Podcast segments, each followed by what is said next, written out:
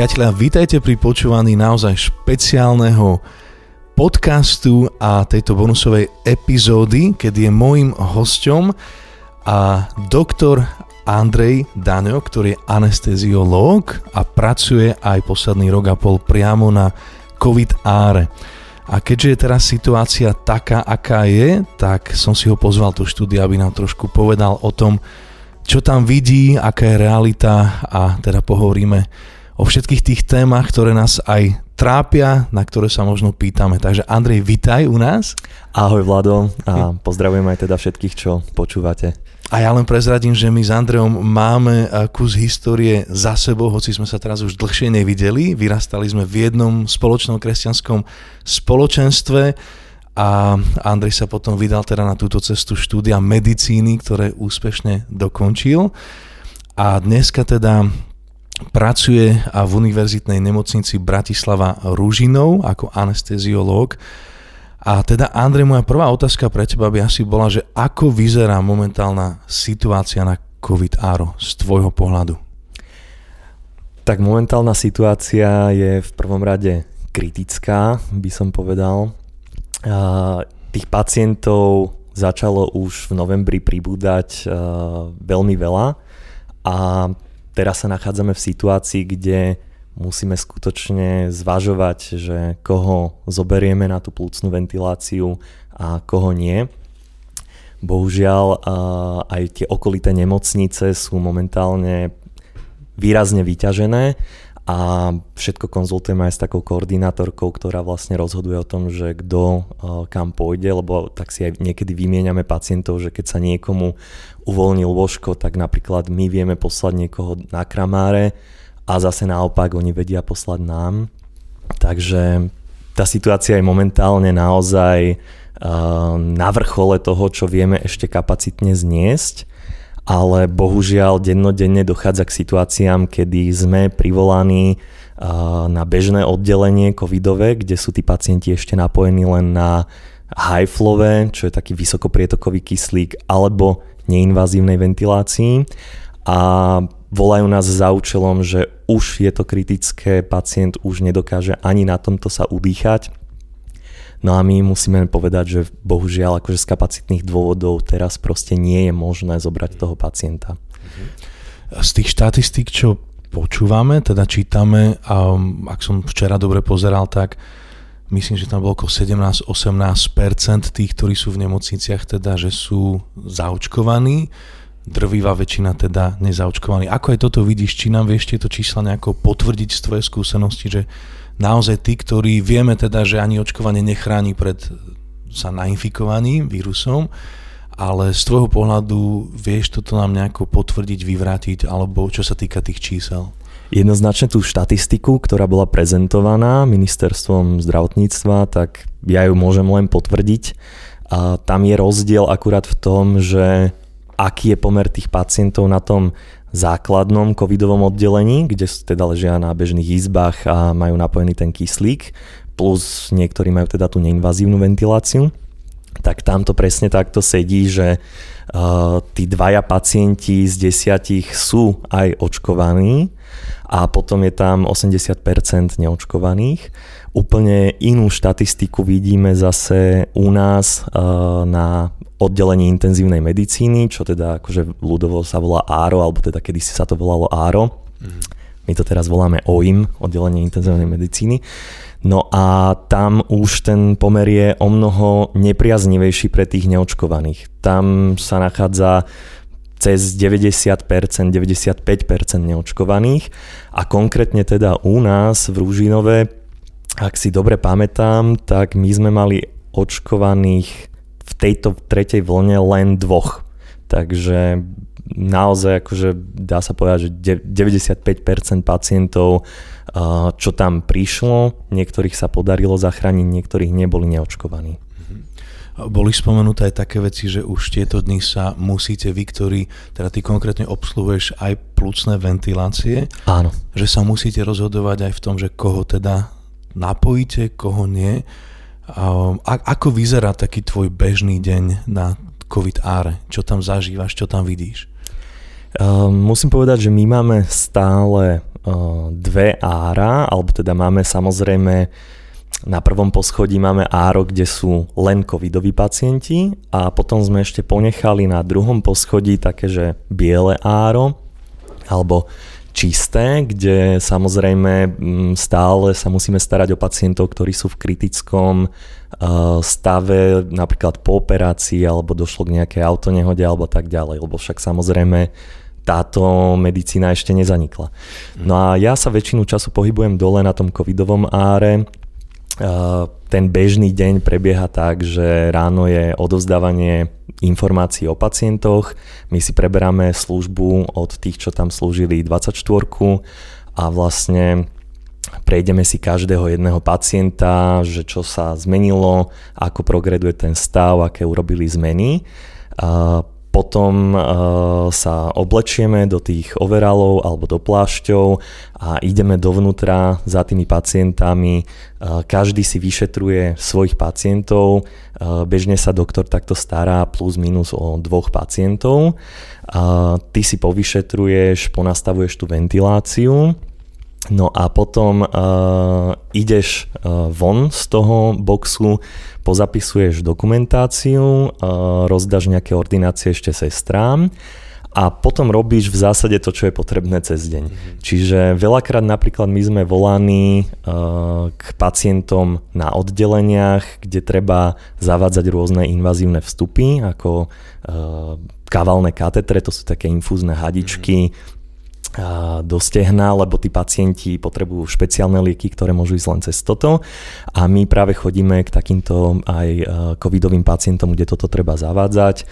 Potom chodíme samozrejme na také tie konziliárne vyšetrenia, na tie covidové oddelenia, tie základné, kde sú pacienti na kyslíku a tam napríklad nám ponúkajú pacientov, že pozrite sa na tohto už sa nachádza v takom stave, že asi by ho trebalo zobrať na áro, no a my prichádzame kvázi zhodnotiť, že či ho teda napojíme na tú ventiláciu alebo nie. Mm-hmm. Takže v priebehu dňa vlastne akože takto sa pohybujem uh, po nemocnici a popri tom samozrejme vždy, keď treba, tak uh, chodím ešte za tými mojimi pacientami na áre, ktorí sú mi pridelení a tam samozrejme robím, čo treba. Treba ísť na CT, treba rentgenu robiť, uh, treba zaviesť nejaké vstupy, pomeniť ventiláciu a tak ďalej. Andrej, takú otázku, keď teraz, keď si mi nedávno opísal, mali sme sa už aj stretnúť pred nejakým časom, bol som rád, keď vôbec sme sa vedeli telefonicky spojiť, lebo si býval v práci dlho, dlho do noci, potom ešte po práci boli akože vždycky nejaké prípady a ja len naozaj poviem, že si nesmierne vážim prácu ľudí ako si ty. Ďakujem. Včera som pomáhal jednej mamičke z jej cerkou v nemocnici a keď som videl to nasadenie ľudí, ktorí naozaj tam veľakrát posmene, potom ako už nie, že padla, ideme domov, ale dovezú pacienta a ostanú tam niekedy proste hodiny a hodiny naviac. Naozaj moja hlboká úcta a vďaka, ale chcem sa ťa spýtať, či si niekedy ľutoval, že si si vybral takúto prácu, možno obzvlášť aj, aj v tomto období. Um, myslím si, že akýkoľvek názor môžeme mať na to, čo sa teraz deje, ten najväčší tlak zažívate práve vy a dokonca vidíme mnohokrát aj prípady ľudí, ktorí sa snažia spochybniť vašu prácu, že vy ste ešte pomaly tí, ktorí sa tam snažia niekomu ubližiť a už naozaj úplne extrémne hlúposti, ale ľutoval si niekedy, že si si túto prácu vybral? Ne, nelutoval som asi nikdy. Ja som práve že veľmi rád, že som si zvolil tento odbor. Je to taký odbor, kde sa naozaj kladú akože je dôležité venovať sa úplným detailom ohľadom pacienta a tak, je to taký akože komplexný odbor, čo sa mi na tom veľmi páči, že my naozaj na tom pacientovi riešime od toho, že či má hypertenziu, či má zlyhané obličky, až po to, čo sa deje v mozgu. Samozrejme plúcna ventilácia, to je náš akože denný chlebiček, takže to sa mi na tom páči, že je to také naozaj všeo, všeobecná starostlivosť od toho pacienta. Čo ma trošku akože jedine mrzí, že teraz je, je to taká jednostranná medicína. Že my naozaj posledný rok Uh, samozrejme máme aj to biele áro, ale dominantným pacientom sa stal covidový pacient a tam je to, to je jak cez kopírák. Ja dokonca mám, akože priznám sa, že mám pripravenú takú šablónu, ktorú keď príde pacient, tak ja to už ani nemusím veľmi upravovať, to je vždy to isté, proste došiel do nemocnice, bol na covidovom oddelení týždeň, zhoršil sa, prišiel ku nám, napíchali sme vstupy, napojili na ventiláciu, takže Možno tu sa spýtam, že e, ľudia najprv nerozumeli, ako je možné, keď sa nakúpilo toľko plúcných ventilácií, neviem ten presný počet, ale tuším vyše 900, a ako je možné, že ich je teraz málo a potom teda to bolo vysvetlené tým, že naučiť sa obsluhovať túto plúcnú ventiláciu vyžaduje naozaj niekoľko rokov. A, a ako by si tento proces opísal, že naozaj teda v čom je teda ten problém? Plúcne ventilácie máme, je to teda v tom, že ich nemá kto obsluhovať? Uh, Určite, že plúcna ventilácia sama o sebe je akože komplikovaná na naučenie, aj keď verím, že uh, dali by sa zaškoliť nejakí pracovníci na nejaké základné nastavenia, že nemusí akože teraz každý tomu úplne akademicky rozumieť, že čo sa tam robí, ale nejaké základné nastavenie by vedeli.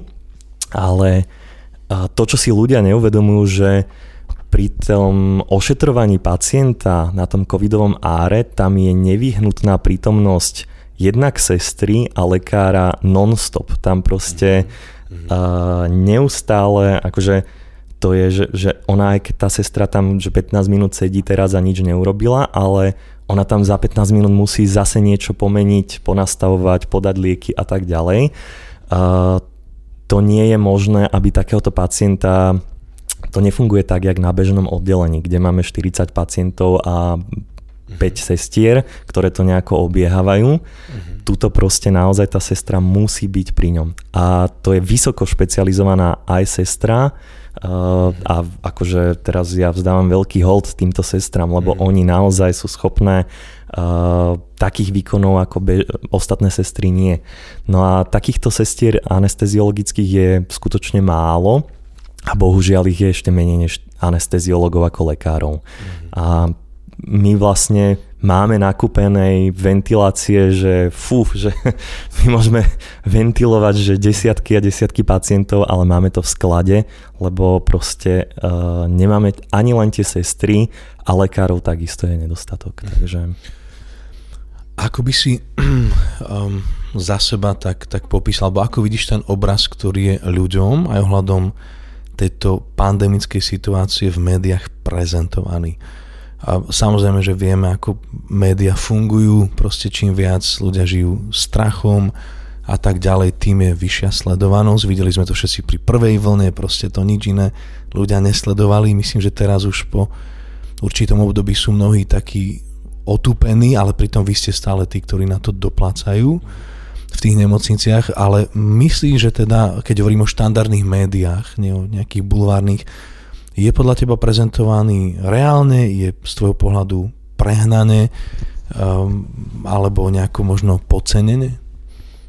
A pre mňa akože ten aj tie informácie, čo sa mňa pýtajú známi a ako oni reagujú na to, jak je to prezentované, tak ja mám pocit, že skôr je to také strašne chaotické. A jednak akože, čo sa týka tých opatrení, tak to sa bohužiaľ mení častejšie, než podľa mňa je potrebné.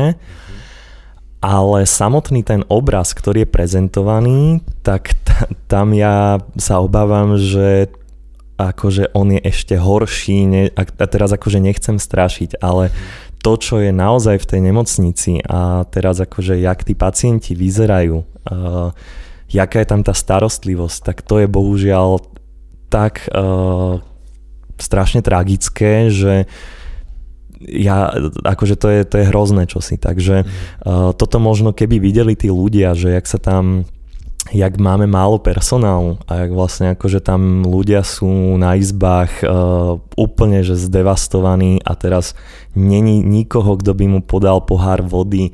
Uh, tam sú babičky, ktoré ležia na tých posteliach úplne, že o samote ponechané na pospas, lebo proste tých sestier je naozaj nedostatok tak možno toto keby videli tí ľudia, tak by k tomu pristupovali trošku zodpovednejšie a nepovažovali by to len za takú akože mhm. chrípočku. Ale akože nechcem uh, vytvárať teraz nejaký, že dojem, že to je niečo, čo my nemôžeme zvládnuť, lebo samozrejme my v dnešnej dobe uh, máme na to jednak preventívnu medicínu, čo sa týka akože očkovania.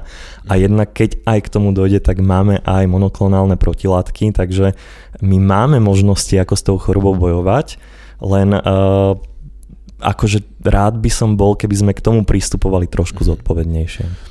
Jeden z častých argumentov ľudí, ktorí sú skeptickí voči očkovaniu je napríklad aj teda tá okamžitá ako keby medicína alebo preventívna hneď v tých prvých fázach, teda skrze ambulant, ambulantných doktorov a tak ďalej, čo sa zdá, že naozaj nefunguje. Ja som včera bol e, s kamarátkou a hold všetkým, ktorí fungujú a reálne liečia, pomáhajú, ale kde naozaj uh, detskí doktori sa odmietajú stretnúť so svojimi uh, teda pacientmi a um, a, ako toto vidíš, že aj z tvojho pohľadu je, je tu to niečo naozaj zanedbávané, je to tým, že sa tu naozaj zlakli a dali by sa spraviť veci na to, aby sa predišlo takýmto ťažkým priebehom.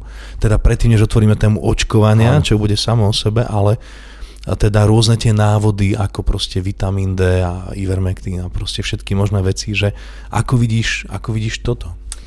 Uh, vidím to tak, že všetci sme len ľudia a mm, som aj teda v takej lekárskej skupine, kde diskutujeme práve na túto tému lebo akože určite mm, nechcem klamať, počul som milión príbehov presne ako ty vravíš, že tá ambulantná starostlivosť, že totálne zlyhala, že ten doktor proste ordinuje lieky halabala cez telefon.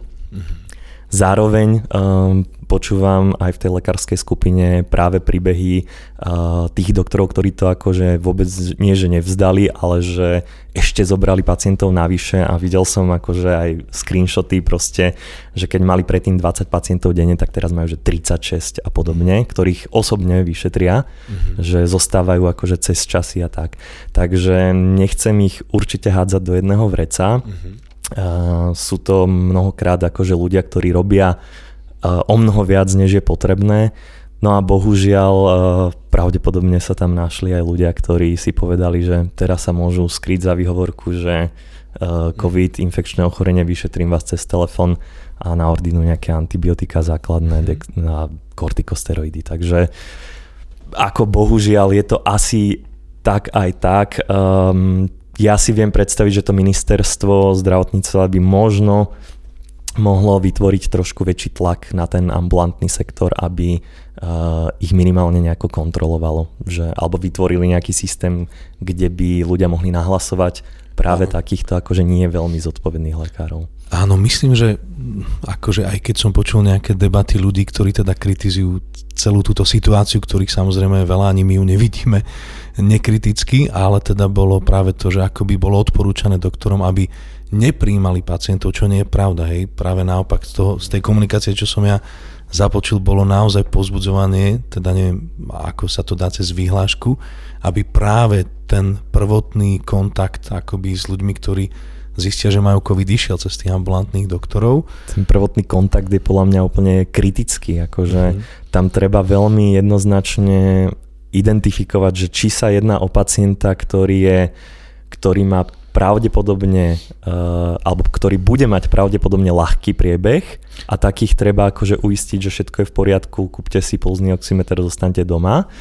Ale treba okamžite vyselektovať tých, ktorí majú prognosticky zlý priebeh. A lebo... ktorí to sú? Ty si mi niektorých Áno. popísal. Popísal si, že táto pandémia je pandémiou obezných uh, ľudí s astmatickými ochoreniami Áno. a cukrovkárov vidíš to takto? Alebo teda, keď Určite. vidíš pacienta, kto, kto z tvojho pohľadu má teda nábeh na tento ťažký priebeh a kto naopak by sa nemal obávať? Tam je to našťastie akože veľmi jednoducho zadefinovateľné, že to není nejaké teraz čarodejníctvo, že my uh-huh. sa pozrieme do kryštálovej gule a zistíme. Uh-huh. My máme dokonca takú tabulku, aj teda ja ju mám odfotenú s kramárov, to sú pacienti, ktorí sú nad 65 rokov, sú to pacienti, ktorí majú obezitu, ale teraz hovoríme akože BMI nad 35, pacienti, ktorí majú cukrovku či už prvého typu alebo druhého, ale mm. s komplikáciami, čiže nejaká diabetická noha, zlyhavajúce obličky a tak ďalej. Mm.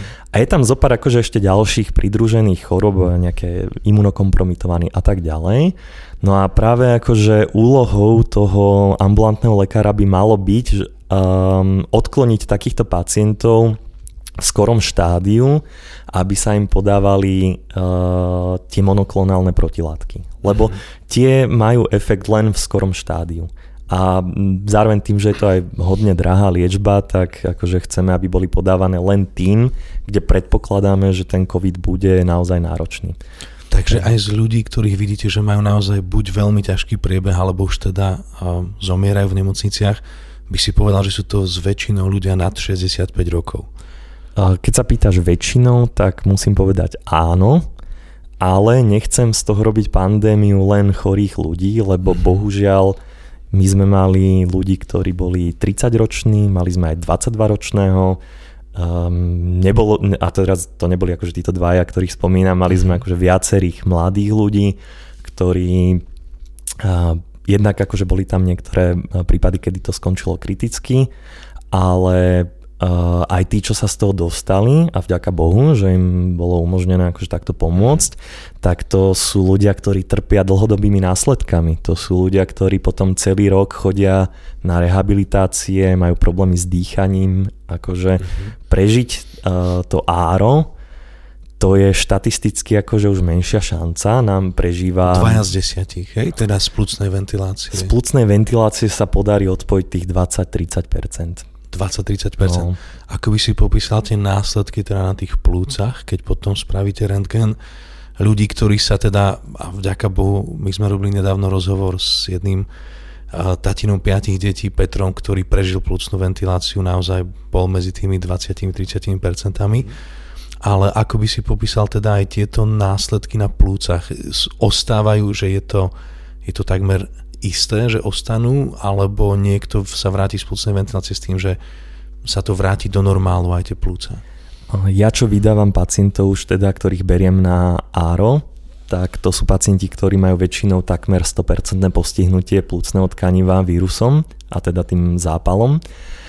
A teraz je rozhodujúce, my potom robíme aj priebežne, lebo však to sú pacienti, ktorí sú tam väčšinou niekoľko týždňov, tak eh, vykonávame CT, a vidíme vlastne, že postupne na niektorých miestach ten zápal vďaka Bohu akože ústupí a nič neurobí. A potom sú ale miesta, kde dochádza k takým, um, neviem ako to povedať úplne laicky, k takým konsolidáciám, kde vlastne akože sú tie plúca postihnuté tak, že sa to zahojí v zásade fibrozou. Fibroza to je inak povedané jazva, to si treba predstaviť tak, ja keď sa poraním na koži a mám tam jazvu, tak tú jazvu tam budem mať do konca života. No a bohužiaľ, keď už sa takto tie plúca zjazvia, a to býva, dajme tomu, že na 30-40% tých plúc, mm. tak to, to je irreverzibilné poškodenie tých plúc. Tam proste sa s tým nedá nič urobiť.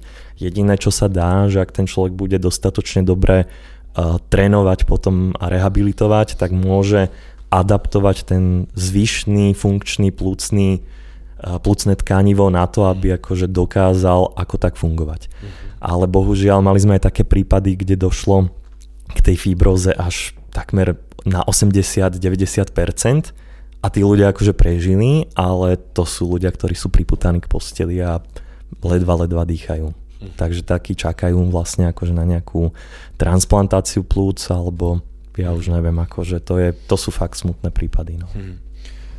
Um, posunieme sa ďalej, Andrej. Um, s akými reakciami ľudí sa ty stretávaš ako doktor? Uh, s reakciami ohľadom pandémie, pohľadmi uh, na to, čo, čo tak bežne ľudia, ktorí vedia, že si doktor, že si veriaci človek, s čím sa ty tak väčšinou stretávaš? Pýtaš sa teraz na reakcie, s ktorými sa stretávam, keď sa bežne rozprávam s priateľmi, alebo na reakcie, keď komunikujem s pacientami? Asi preberme pacientov najprv a potom, potom taký ten tvoj priateľský mhm. okruh. Tak e, k nám samozrejme, akože vždy, keď máme pacienta na áre, tak my každý deň komunikujeme s rodinami a nechcem to zase nejako paušalizovať, je veľa uh, vďačných ľudí, ktorí si uvedomujú, že uh, my sa naozaj snažíme tým pacientom pomôcť a aj mm-hmm.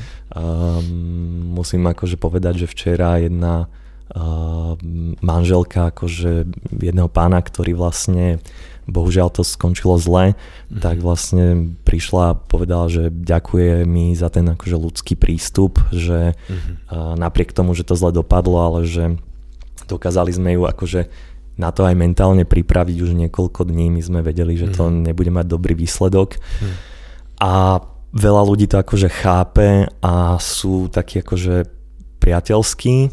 Bohužiaľ uh, Vyskytujú sa aj ľudia, ktorí uh, majú úplne opačný prístup a je to momentálne také, že uh, ja rozumiem, že oni sú nahnevaní na to, že sa stalo niečo zlé, uh, pociťujú potrebu nájsť si nejakého vinníka a bohužiaľ akože tí, ktorí prepadli možno takým tým konšpiračným teóriám, kde sa dočítali, ako my dusíme alebo mhm. poškodzujeme tých mhm. pacientov, tak uh, stretol som sa aj s takými uh, rodinnými príslušníkmi, ktorí nám doslova akože nadávali.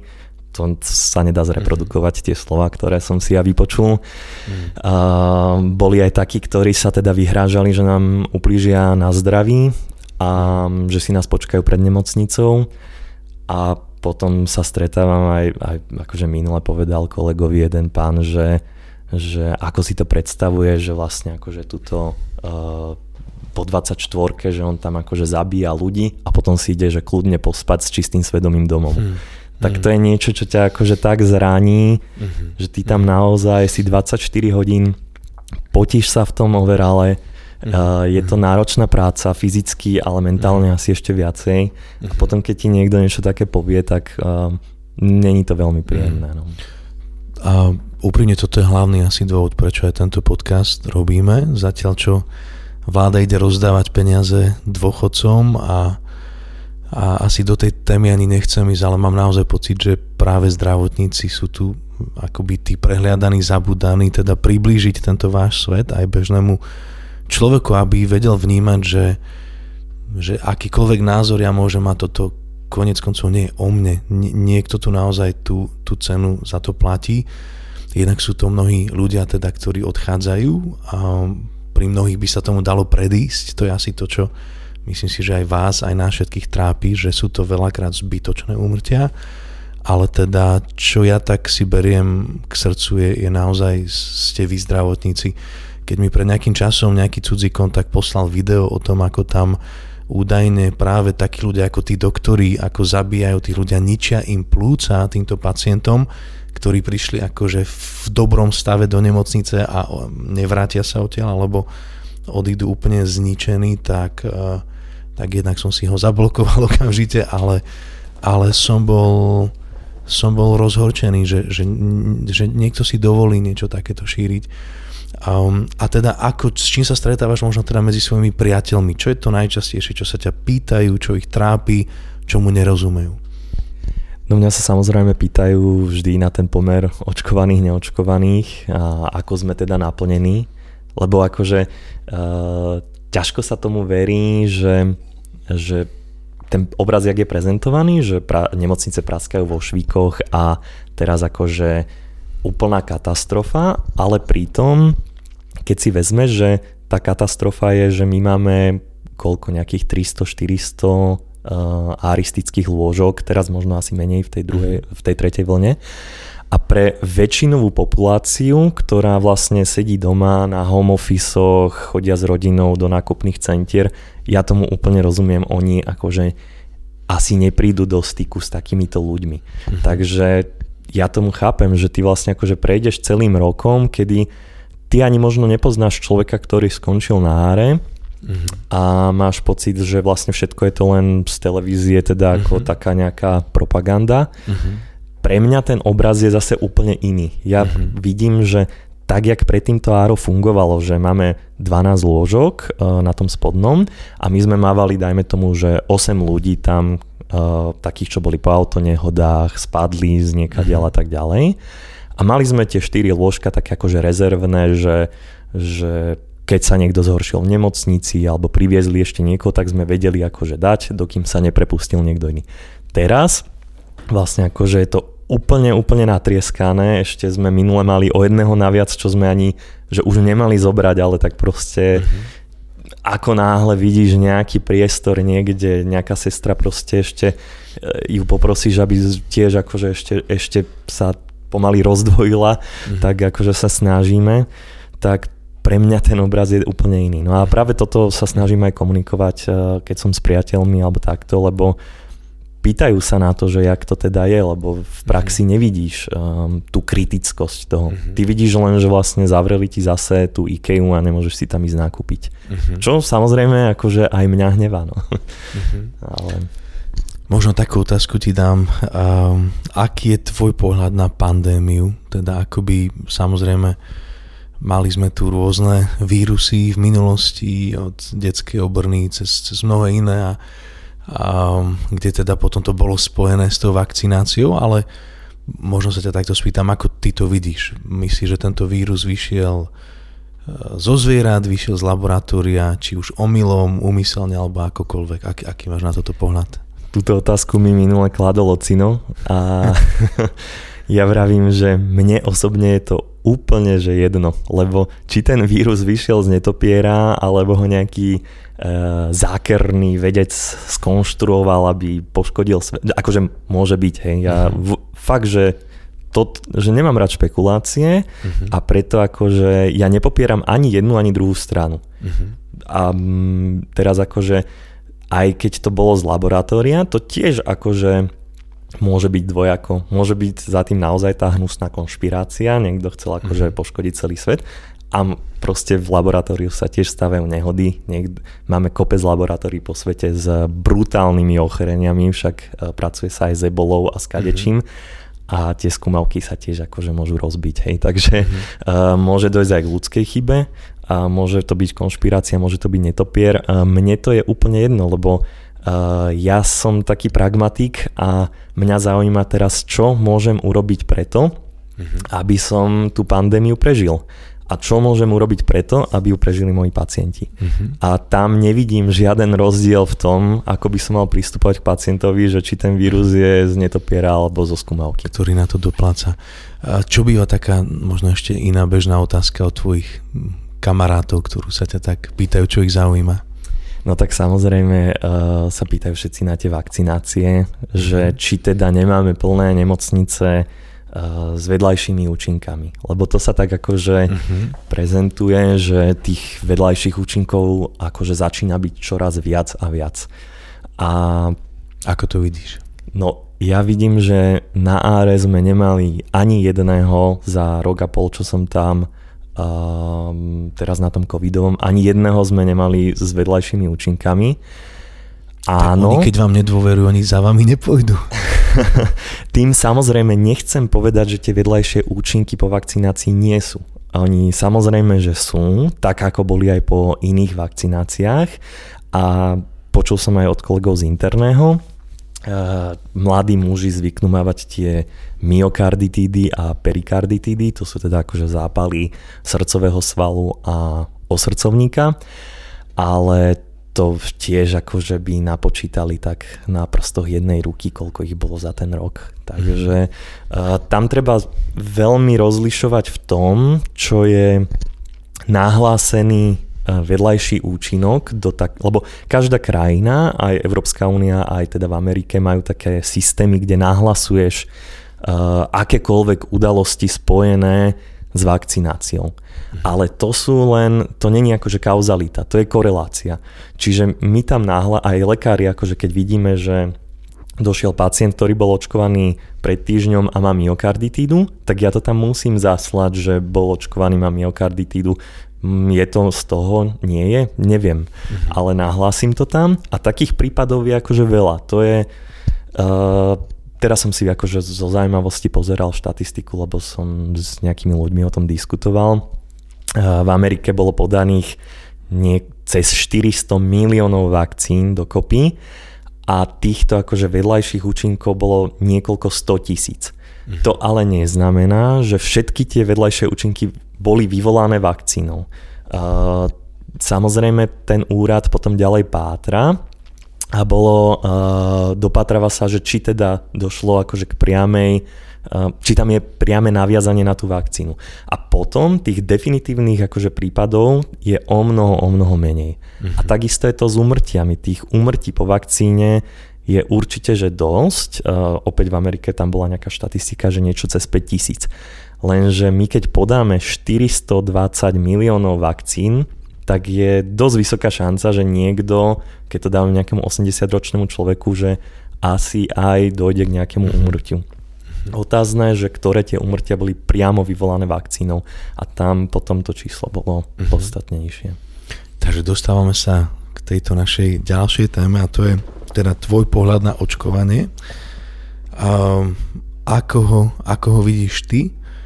Um, aký je tvoj pohľad na očkovanie? Možno celkovo, teda asi uh, očkovanie tu máme už, už dlhší čas, ale konkrétne um, ako vidíš teda očkovanie aj tie vakcíny, ktoré boli a sú vyvíjane, teda najčastejšie ten argument býva to, že tie dlhodobé vedľajšie účinky ešte nepoznáme, nemáme ich ako testovať, nedôverujeme Pfizeru ani nikomu, ani žiadnej Big Pharma, ale teda aký je tvoj pohľad na očkovanie? Tak e, čo sa týka očkovania a veľkých e, big pharma, tak samozrejme, že sme ľudia, hľadáme uh, rôzne vzorce. Ja mám takúto nedôveru k motorovým olejom a firmám, ktoré ho vyrábajú, lebo každý rok si musím ísť vymeniť ten motorový olej a mhm. nejako sa mi to tak nezdá, ale proste to tak je a ja si naozaj každý rok ten olej idem vymeniť a zaplatím za ňo. Takisto... Ne, nemyslíš, že to je naozaj len nejaké sprísahanie všetkých automechanikov, ktorí ako nás že... presvedčili o tom, že ten olej tam proste by mal byť. Dúfam, že to tak nie je. Mm. Ale samozrejme, že uh, farmaceutické firmy vyvíjajú uh, vakcíny nielen z altruistických dôvodov a samozrejme, že asi to robia, lebo si na tom aj chcú zarobiť. Uh, nie, nemyslím si, že teraz organizujú celosvetovú pandémiu, aby mohli vyvíjať vakcíny. To si naozaj nemyslím, ale ľudia sme rôzni, čiže nechávam priestor každému, nech si myslí o tom, čo chce. A na čo nechcem akože nechávať priestor, lebo myslím si, že tá diskusia tam nepatrí, je mhm. bezpečnosť tých vakcín. To podľa mňa není o diskusii to je o tvrdej vede a o výsledkoch, ktoré proste už máme. Teraz niekto bude argumentovať, že vakcína, napríklad táto mRNA je tu len jeden rok ale, a že my nevieme, čo sa udeje o 2, 3, 5 rokov. Toto není nová technológia. Ako ono nám to je prezentované teraz, že je to Uh, úplne nejaká novinka, jak keby to niekoho napadlo minulý rok v januári, že vytvorí mRNA vakcínu a ideme na to. Uh, mRNA technológie, uh, kde sa podávali vakcíny, to už je z 80 rokov. Vtedy samozrejme na animálnych modeloch, teda na zvieratách. Prvé vakcíny ale akože in vivo, alebo do ľudí boli podávané už tuším v 90 rokoch a dokonca bola aj na čo to bolo? Jak sa povie po slovensky rabies? Uh, besnota. Uh-huh. Proti besnote bola už mRNA vakcína vyvinutá. Uh-huh. Čiže... A potom myslím, že SARS v tom 2003 to celé ešte urýchlil. Presne, takže uh, na tej vakcíne sa pracovalo, že desiatky rokov.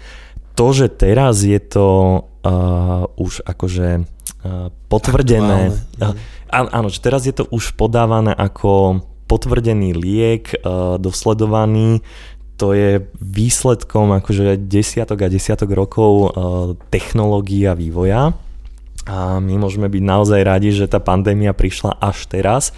Uh, aj tak sa to akože nestihlo úplne a preto niektoré tie fázy samozrejme sa museli prekrývať, že tá testovacia fáza jedna sa prekrývala s druhou a druhá s treťou to samozrejme akceptujem ako argument, že bolo to urýchlené. Na druhej strane povedzme si, že máme tu smrtiaci vírus, ktorý sa rozšíril po celej Zemi vo veľmi krátkom priebehu. A máme tu zrazu akože mRNA technológiu na vakcíny, no bohužiaľ sme to museli trošku akože urýchliť ale vidíme, že ten efekt je jednoznačný. Akože ja to vidím naozaj na tom áre. My keby sme boli všetci zaočkovaní na Slovensku, tak my vlastne v tretej vlne máme na áre tro, dvoch pacientov. Uh-huh. My by sme vlastne tých ostatných by sa tam ani nedostali. Uh-huh. A prečo si teda myslí, že tak veľa ľudí sa očkovania bojí a, a, a nedôveruje teda vakcínám? My ako Slovensko myslím, že sme v tom dosť taká taká krajina na prvotných miestach celkovo nedôvera voči očkovaniu je u nás vysoká, nielen voči teda proti covidu, ale prečo si myslí, že toľko ľudí akoby má tak nízku dôveru konkrétne voči týmto vakcínám?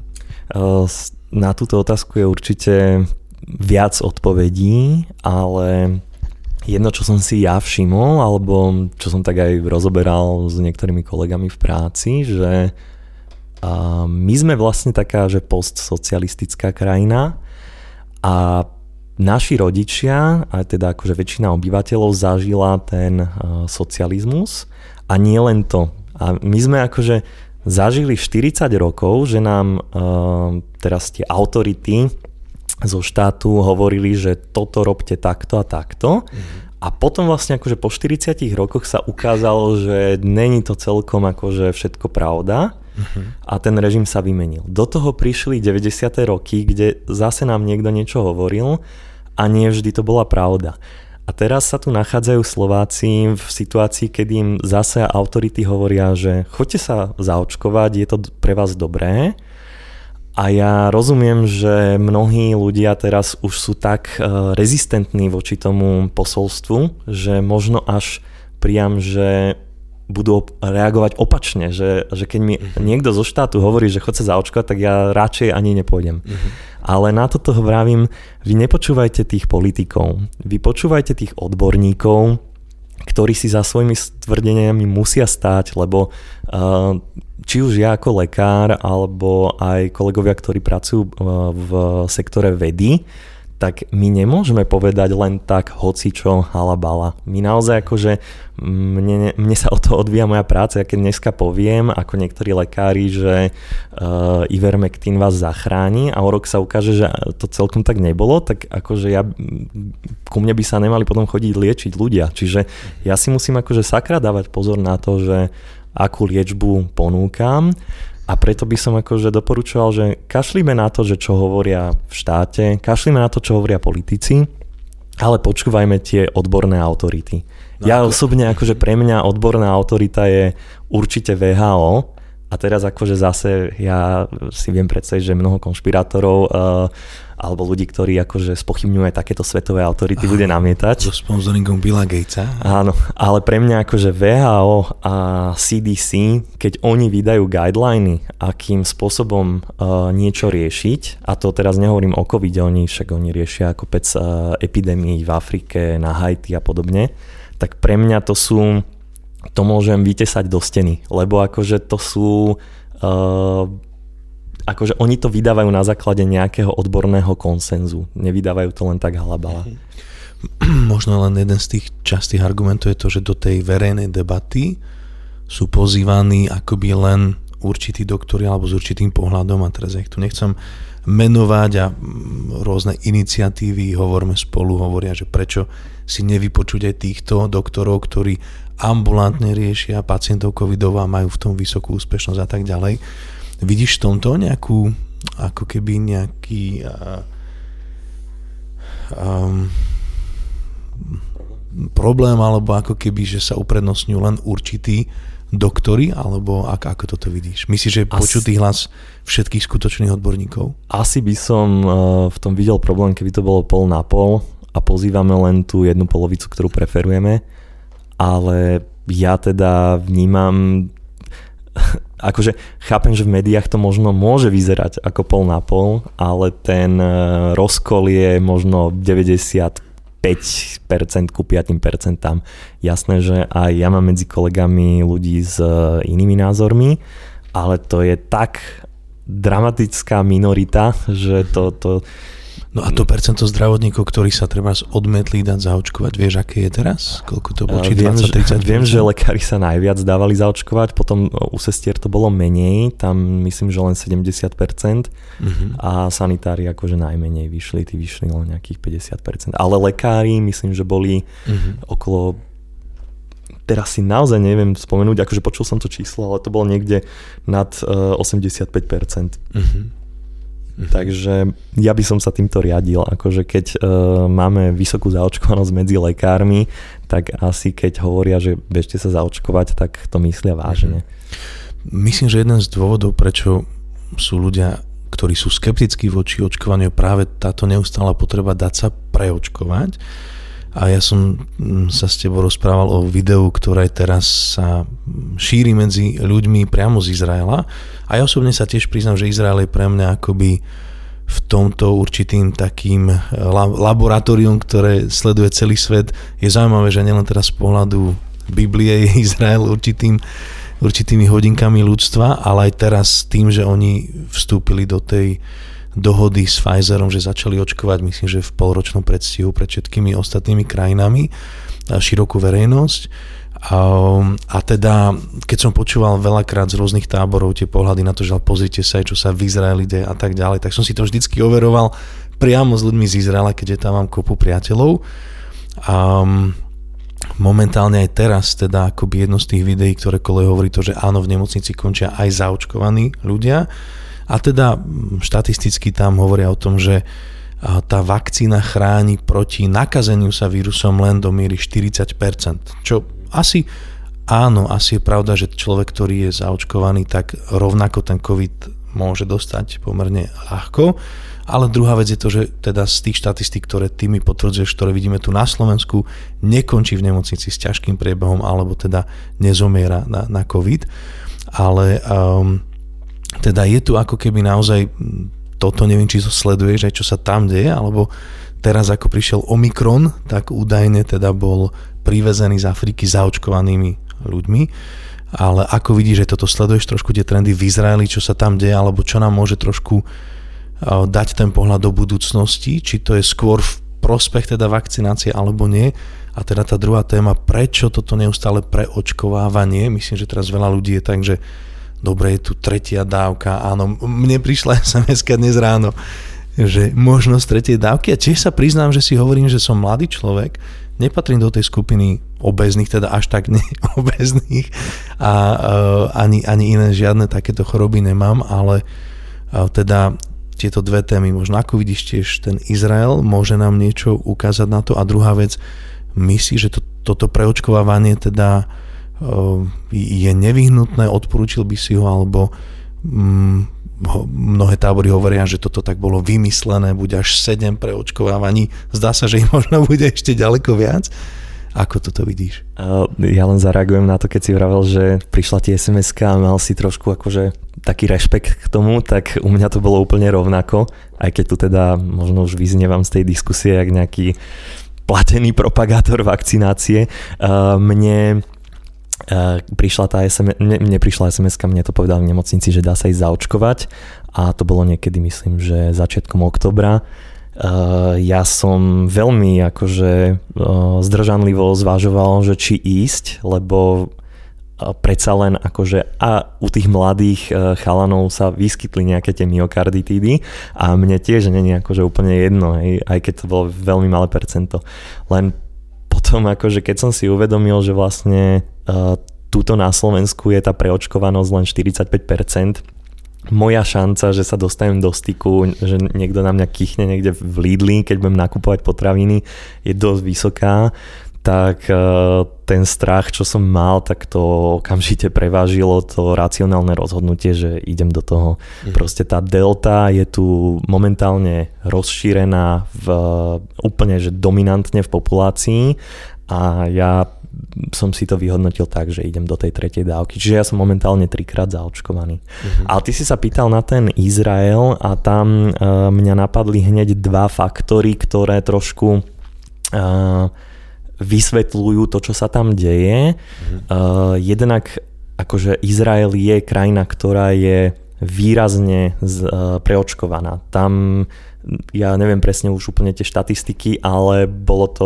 myslím, že viac než 85%. Mm-hmm. A to ale znamená, že tak jak sme sa bavili na začiatku, že samozrejme aj očkovaní ľudia sa dostávajú do nemocnice a u nás je ich 20% ale u nás na Slovensku my máme polovicu ľudí, ktorí sú neočkovaní.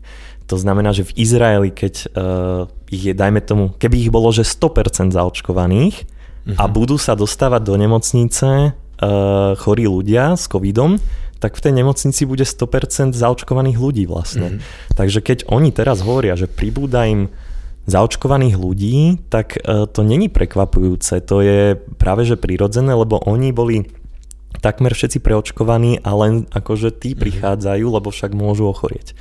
Uh, čo sa týka ale toho Omikronu, áno, my o ňom v zásade nič nevieme. Tak by som to zhodnotil. Toto, sú, toto je prvý týždeň alebo prvé týždne, keď on sa rozvíja. Čo som zatiaľ sa dočítal, tak um, vieme akurát to, že je veľmi virulentný, že sa dokáže akože šíriť populáciou drasticky rýchlo, však tam to vytlačilo takmer kompletne delta variant v Južnej Afrike a predpokladám, že toto sa udeje aj na Slovensku, ale myslím si, že zatiaľ ešte nevieme s istotou povedať, že či ten efekt na celkovú populáciu bude uh, rovnaký, jak pri delta variante, čo sa týka intenzity toho mhm. ochorenia, alebo či pri väčšinovej populácii bude práve že miernejší. Uh-huh. A na to si obávam sa, že musíme ešte počkať, aby sme videli presnejšie výsledky. Ale pýtal si sa, že, uh, že či má význam sa ešte dať zaočkovať tou treťou dávkou, aj keď vieme, že už na ceste je ten Omikron. Áno, uh, ja si myslím, že stále to má význam, lebo ten Omikron tu ešte nie je Pravdepodobne tu ešte mesiac, dva, možno aj tri nebude. Zatiaľ je tu delta. My máme očkovanie, ktoré je efektívne na deltu a ja si uvedomujem, že proste väčšina populácie musí chodiť von, musíte ísť do tých obchodov, musíte si nakúpiť to jedlo a tam v tom Lidli sa všetci stretneme. Takže ja by som sa dal určite zaočkovať. Možno nie sme až tak platení farmaceutickými e, spoločnosťami, ale, ale potravinovými reťazcami. použiť aj Kaufland. áno, áno, aby sme nikomu, nikomu neukryjúdili. Ja si myslím, že to riziko uh, chytenia toho vírusu teraz uh, je obrovské, lebo bohužiaľ uh, ľudia sú zaočkovaní tá najväčšia vlna očkovania prebiehala kedy? Niekedy vo februári, v marci. Uh-huh. A ako vieme, tak ten um, efekt tej ochrany trvá plus minus 6 mesiacov. Uh-huh. Samozrejme niekomu viac, ale akože teraz títo ľudia vlastne už sú prakticky s veľmi nízkou ochranou uh-huh. a ja by som si tú tretiu dávku určite dal. Andrej, budeme pokračovať v našich rozhovoroch e, v ďalšej časti, v ďalšej epizóde, kedy chceme sa aj venovať otázkam, ktoré ste nám napísali na Instagrame, ale možno by som chcel ukončiť aj túto epizódku takým tvojim pohľadom alebo možno odkazom ľuďom, ktorí naozaj sú niekde v určitom rozhodovaní. Sedíme tu ako dva veriaci ľudia, ktorí ja za seba poviem, uh, áno, strach vie byť veľmi zlý radca veľakrát a teda ja, ja nemám strach ani, ani z covidu a ani z očkovania, mám rešpekt aj pred jedným aj druhým, plus tu máme nejaké štatistiky, ktoré mi hovoria, že áno, uh, takáto je šanca toho, že môžem skončiť možno zle. Takéto sú štatistické šance toho, že nejaké vedľajšie účinky môžu byť. A mohli by sme teraz tu otvoriť celú tému rôznych eskatologických pohľadov, kde to všetko smeruje a tak ďalej. Možno sa ich trošku dotkneme v druhej časti. Ale potom tu máme naozaj z môjho pohľadu väčšinu ľudí, ktorí nie sú ani tých 20% úplne naľavo, že úplne proste očkovanie jediná cesta, všetci sa zaočkujte, povinne to nariadme, všetkým trošku môžeme o povinnom očkovaní porozprávať na druhej strane tých 20%, ktorí budú naozaj bojovať, aj keby ešte z tej plúcnej ventilácie mali zakričať a poprieť všetko, tak to spravia. Ale potom tu máme zhruba 85% ľudí niekde, ktorí naozaj sú v takom no, dôverujem Bohu Um, ako rozumiem, že asi tu všetkým nejde len o super, uh, tak ako mnohým vám naozaj zdravotníkom pomáhať tým ľuďom a to je moja skúsenosť toho, čo vidím a zažívam a mnoho ľudí, ktorých takto poznám, ale čo by si odkázal tým, ktorí sú naozaj v takom možno rozhraní, ako by toho teda zvážujem to, um, aký, aký postoj si zachovať voči pandémii, voči očkovaniu, voči takému zdravému rozumu a celkovému takému božiemu pohľadu na, na, do tejto situácie? Ja si myslím, že vždy je uh, potrebné k akejkoľvek téme pristupovať trošku s takou skromnosťou a hlavne počúvať ľudí, ktorí sa v tej téme vyznajú. Takže ja keď uh, mám poškodené auto, tak ja, áno, a to si viem teda vymeniť aj pneumatiky za letné a zimné, ale ja proste, keď mám nejaký serióznejší problém, tak idem k tomu automechanikovi a keď mi povie, že počúvajte, dajte si toto, toto vymeniť, bude to drahé jak svinia, ja to proste bohužiaľ uh, zaplatím a akceptujem to, lebo mu verím. A takisto si myslím, že keď uh, máme taký široký konsenzus a to naozaj akože v tejto covidovej téme, lebo my keby sme sa bavili o tom, že jak liečiť uh, isté formy rakoviny, tak tam podľa mňa nájdeme, že uh, mm-hmm. milión rôznych názorov, ale pri covidovej téme podľa mňa 90% odborníkov uh, sa zhoduje na niečom, tak prosím, uh, buďme akože, uh, pristúpme k tomu s rešpektom a príjmime tú radu bohužiaľ žijeme vo svete, kde niekedy uh, tých zvyšných 10% ľudí má silnejší hlas alebo tie informácie, ktoré oni ponúkajú sú mm, niečím zaujímavé alebo sú to pikošky uh-huh. a preto nás to Senzácie. tak akože uh, zaujme a radi si to prečítame a klikneme na to, ale počúvajme tých 90%. Uh-huh.